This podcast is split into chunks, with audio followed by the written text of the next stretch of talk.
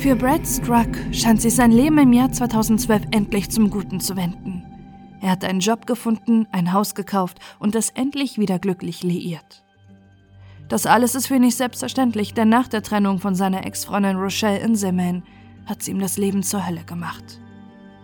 Seit einigen Jahren hat er nur nichts mehr von ihr gehört und sie scheint ihn endlich vergessen zu haben.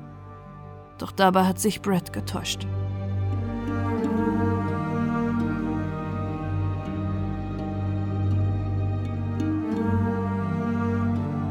Brett und Rochelle Inselmann lernen sich im Jahr 2001 kennen.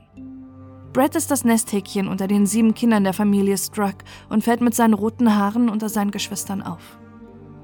Seine Freunde und Familie schätzen ihn für seine hilfsbereite und freundliche Art. Seine große Leidenschaft sind Science-Fiction-Romane und Dungeons & Dragons.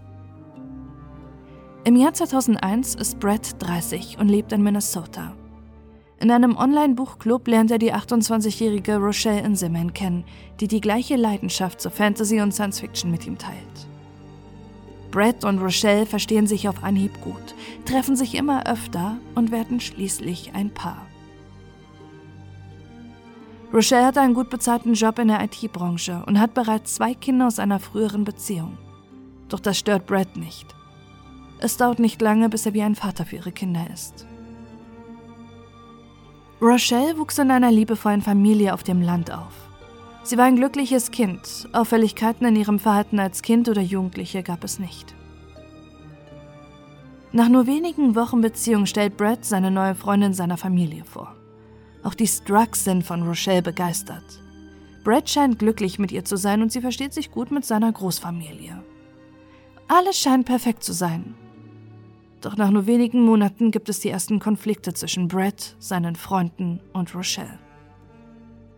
Er stellt seine neue Freundin im Sommer 2001 auch seiner besten Freundin Susan und ihrem Mann Brian vor. Susan und Brett sind seit der Kindheit befreundet und zusammen mit ihrem Mann unternehmen sie viel zu dritt. Sie freut sich für Brett, dass er anscheinend endlich seine Traumfrau gefunden hat und hofft, dass Rochelle sich auch gut mit seinen Freunden verstehen wird. Um sie besser kennenzulernen, fliegen die beiden Paare im Sommer in einen gemeinsamen Urlaub. Die ersten Tage laufen noch harmonisch ab, doch nach kurzer Zeit zeigt Rochelle eine ganz andere Seite. Sie ist eifersüchtig auf Bretts beste Freundin Susan.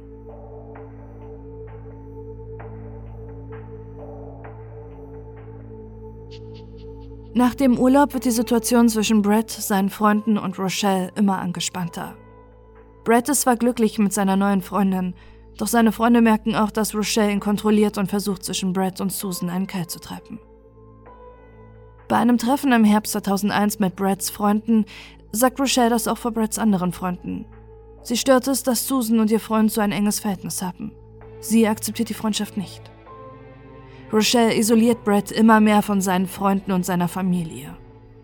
Nach knapp einem halben Jahr Beziehung mit ihr zieht er bei Rochelle und ihren Kindern ein und bricht den Kontakt zu seinen langjährigen Freunden ab. Doch dass Brett wirklich glücklich in der Beziehung ist, glauben seine Freunde nicht. Er liebt Rochelles Kinder wie seine eigenen und ist wie ein Vater für sie. Doch sie sind der einzige Grund, warum Brett weiterhin mit ihr zusammenbleibt. Die Stimmung zwischen den beiden wird mit den Jahren immer angespannter. Während Rochelle ihren Freund sämtliche Kontakte, vor allem seinen Freundinnen, verbietet, pflegt sie weiterhin zahlreiche Freundschaften zu Männern. Brett beschleicht immer öfter das Gefühl, dass Rochelle ihn betrügt. Spätestens als sie ihm sagt, dass sie bei einer Dienstreise sich ein Bett mit einem Kollegen teilen muss. Brett zweifelt immer mehr an einer Zukunft mit seiner Freundin.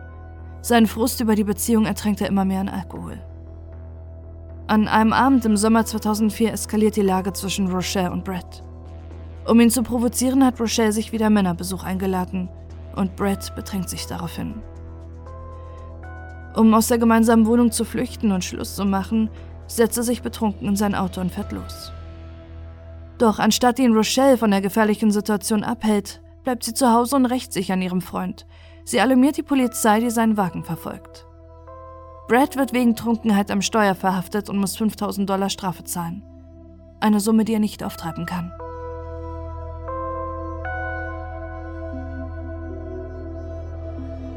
Mit der Trennung von Rochelle steht Brett Struck nun vor größeren Problemen. Er hat sich verschuldet, um die Strafe bezahlen zu können, und muss wieder bei seinen Eltern einziehen. Auch Rochelles Leben gerät aus den Fugen. Bretts Bruder Don sagt dazu in einem Interview, er hielt ihr Leben zusammen und als er sie verließ, ging ihr Leben bergab. Doch Rochelle kämpft nicht nur mit der Trennung von ihrem Freund. Sie ist zerfressen von Hass, Eifersucht und Rache. Sie verliert ihren Job und kümmert sich nicht mehr um ihre Kinder oder den Haushalt. Sie muss zurück zu ihren Eltern ziehen, die erschüttert sind darüber, wie ihre Tochter sich so gehen lassen kann. Rochelle leidet unter Depressionen. Ihr Zustand verschlechtert sich immer mehr, sodass sie das Sorgerecht ihrer Kinder verliert. Von all dem bekommt Brett Struck nichts mit. Er versucht sich nach der traumatischen Beziehung wieder ein normales Leben aufzubauen.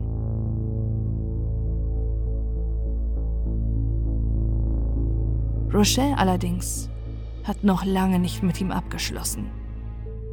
Als Brett im Jahr 2006, 2 Jahre nach der Trennung, einen Kredit für ein Haus aufnehmen will, muss er feststellen, dass seine Kreditwürdigkeit extrem gesunken ist. Insgesamt wurden 4 Bankkonten unter seinem Namen und mit seiner Sozialversicherungsnummer eröffnet, die überzogen waren.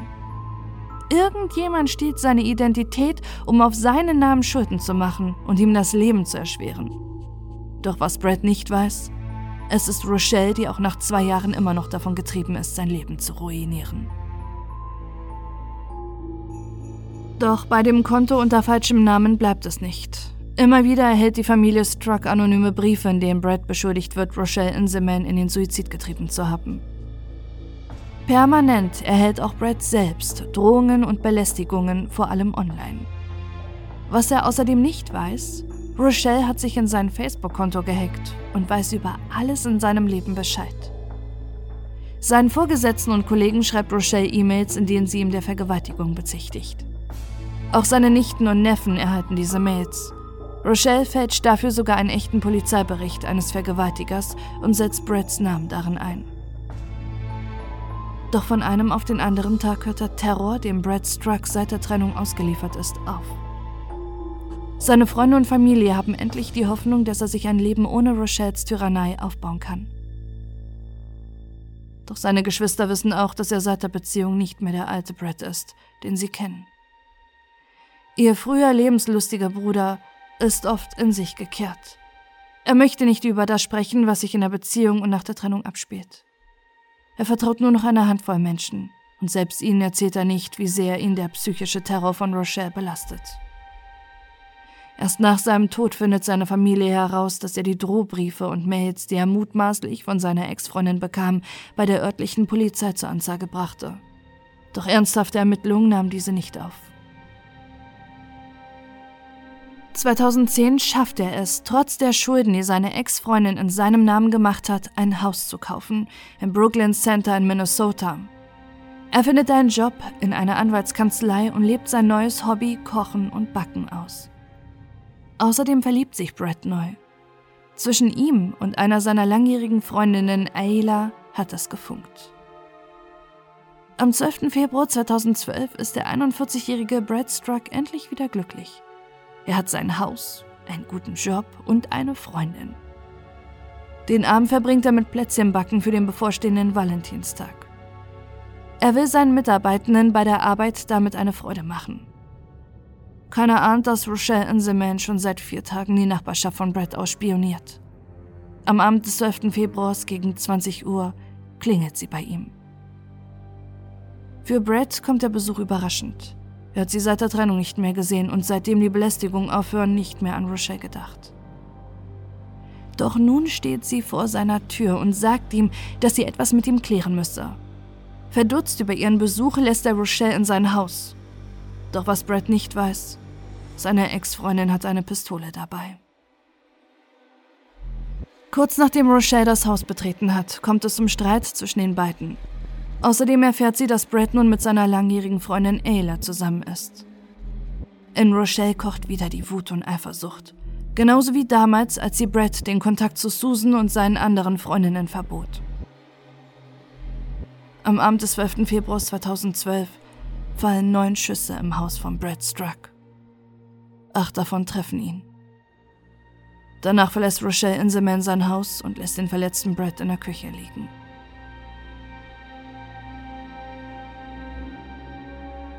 Am nächsten Morgen versucht seine Freundin Ayla, ihn zu erreichen. Doch er geht nicht ans Telefon. Derweil wundern sich auch seine Kollegen im Büro der Anwaltskanzlei, dass Brett nicht zur Arbeit kommt. Einer seiner Kollegen beschließt daraufhin, zu Bretts Haus zu fahren und zu gucken, ob alles in Ordnung ist. Doch er reagiert weder auf Anrufe noch auf das Klingeln an der Haustür. Deshalb schaut sein Kollege durch das Küchenfenster und sieht den schockierenden Anblick. Brett liegt tot auf dem Boden seiner Küche.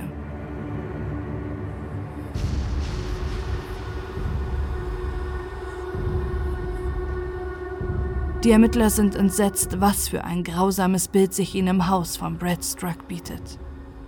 Brett liegt tot in einer Blutlache. Er wurde während des Backens getötet. Der Ofen mit den verbrannten Plätzchen läuft noch.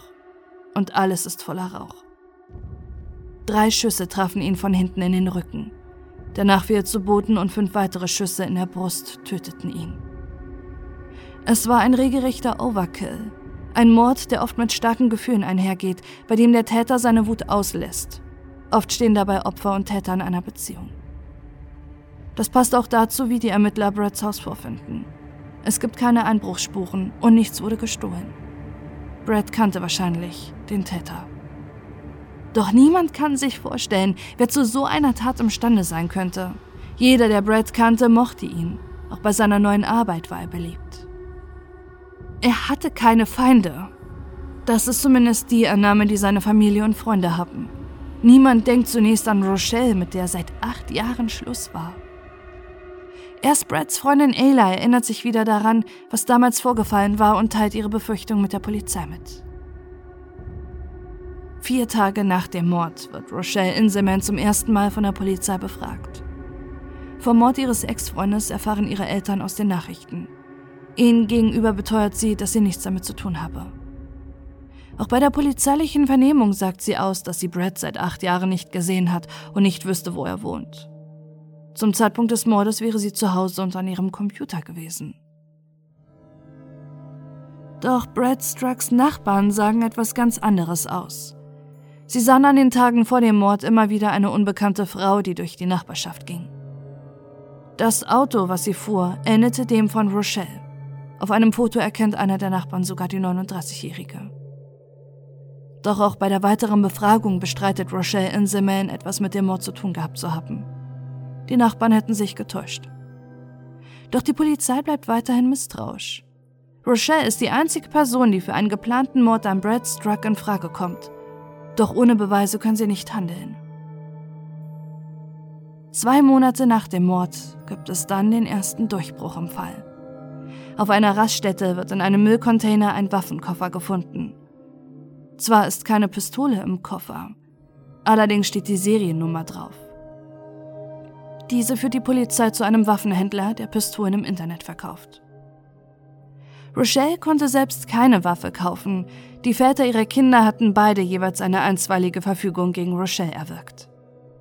Gegen diese hatten sie bereits in der Vergangenheit verstoßen, weshalb sie keine Waffen kaufen durfte und sich nur über einen Mittelsmann im Internet eine Pistole besorgen konnte. Der Waffenhändler teilt der Polizei mit, dass eine Frau im Januar 2012 eine Waffe bei ihm kaufte, um sich vor einem Ex-Freund zu schützen. Auf einem Foto erkennt der Waffenhändler die Frau sofort. Es ist Rochelle Inselmann. Auch ihre Handydaten zeigen der Polizei, dass Rochelle bei ihren ersten Vernehmungen nicht die Wahrheit sagte. Nicht nur, dass die Nachbarn sie erkannten und sagten, dass sie bereits seit Tagen in der Gegend aufhielt, auch ihre Handyortung bestätigt es. Außerdem hatte Rochelle wenige Tage vor dem Mord bereits versucht, Brett Strucks Mutter anzurufen. Diese ging jedoch nicht ans Telefon, da sie die Nummer nicht kannte. Auch die Untersuchung ihres PCs ergab, dass es am Abend des 12. Februar 2012 über 4 Stunden lang keine Aktivität an ihrem Computer gab. Diese Zeit deckte sich genau mit dem Todeszeitpunkt von Brett Struck. Unter der erdrückenden Beweislast gesteht Rochelle Inselmann schließlich, dass sie ihren Ex-Freund Brett getötet hat. Allerdings plädiert sie lediglich auf Totschlag, nicht auf Mord. Im Verhör sagt sie aus, dass sie sich selbst töten wollte und sich dabei aus Versehen ein Schuss in Richtung Brett löste. Doch selbst ihr Anwalt glaubt ihr diese Geschichte nicht. Schließlich feuerte Rochelle 8-mal auf ihren Ex-Freund. Auf die Frage, ob sie während des Streits in Kauf nahm, Brett Struck zu töten, antwortete sie schließlich: Ich glaube schon. Vor Gericht zeigt sich Rochelle Inselmann gefühlskalt und stoisch. Sie gibt allerdings auch zu, dass sie Brett Struck über 8 Jahre gestalkt hat und auf seinen Namen die Kreditkartenschulden tätigte. Weder Bretts Familie noch Rochelles Eltern ahnten das Ausmaß ihrer Besessenheit und wie sie ihren Ex-Freund belästigte. Selbst einer der Ermittler sagt dazu in einem Interview: „Ich habe in meinen Jahren der Strafverfolgung noch nie ein solches Stalking-Muster gesehen." Rochelle wusste über jeden Schritt, den Brett Struck tätigte, Bescheid. Sie wusste, wann und mit wem er sich trifft und wo er arbeitet. Erst im Gerichtsverfahren kommen die zahlreichen diffamierenden E-Mails heraus, die Rochelle Inselmann auch an Bretts Arbeitgeber und Kollegen verschickte.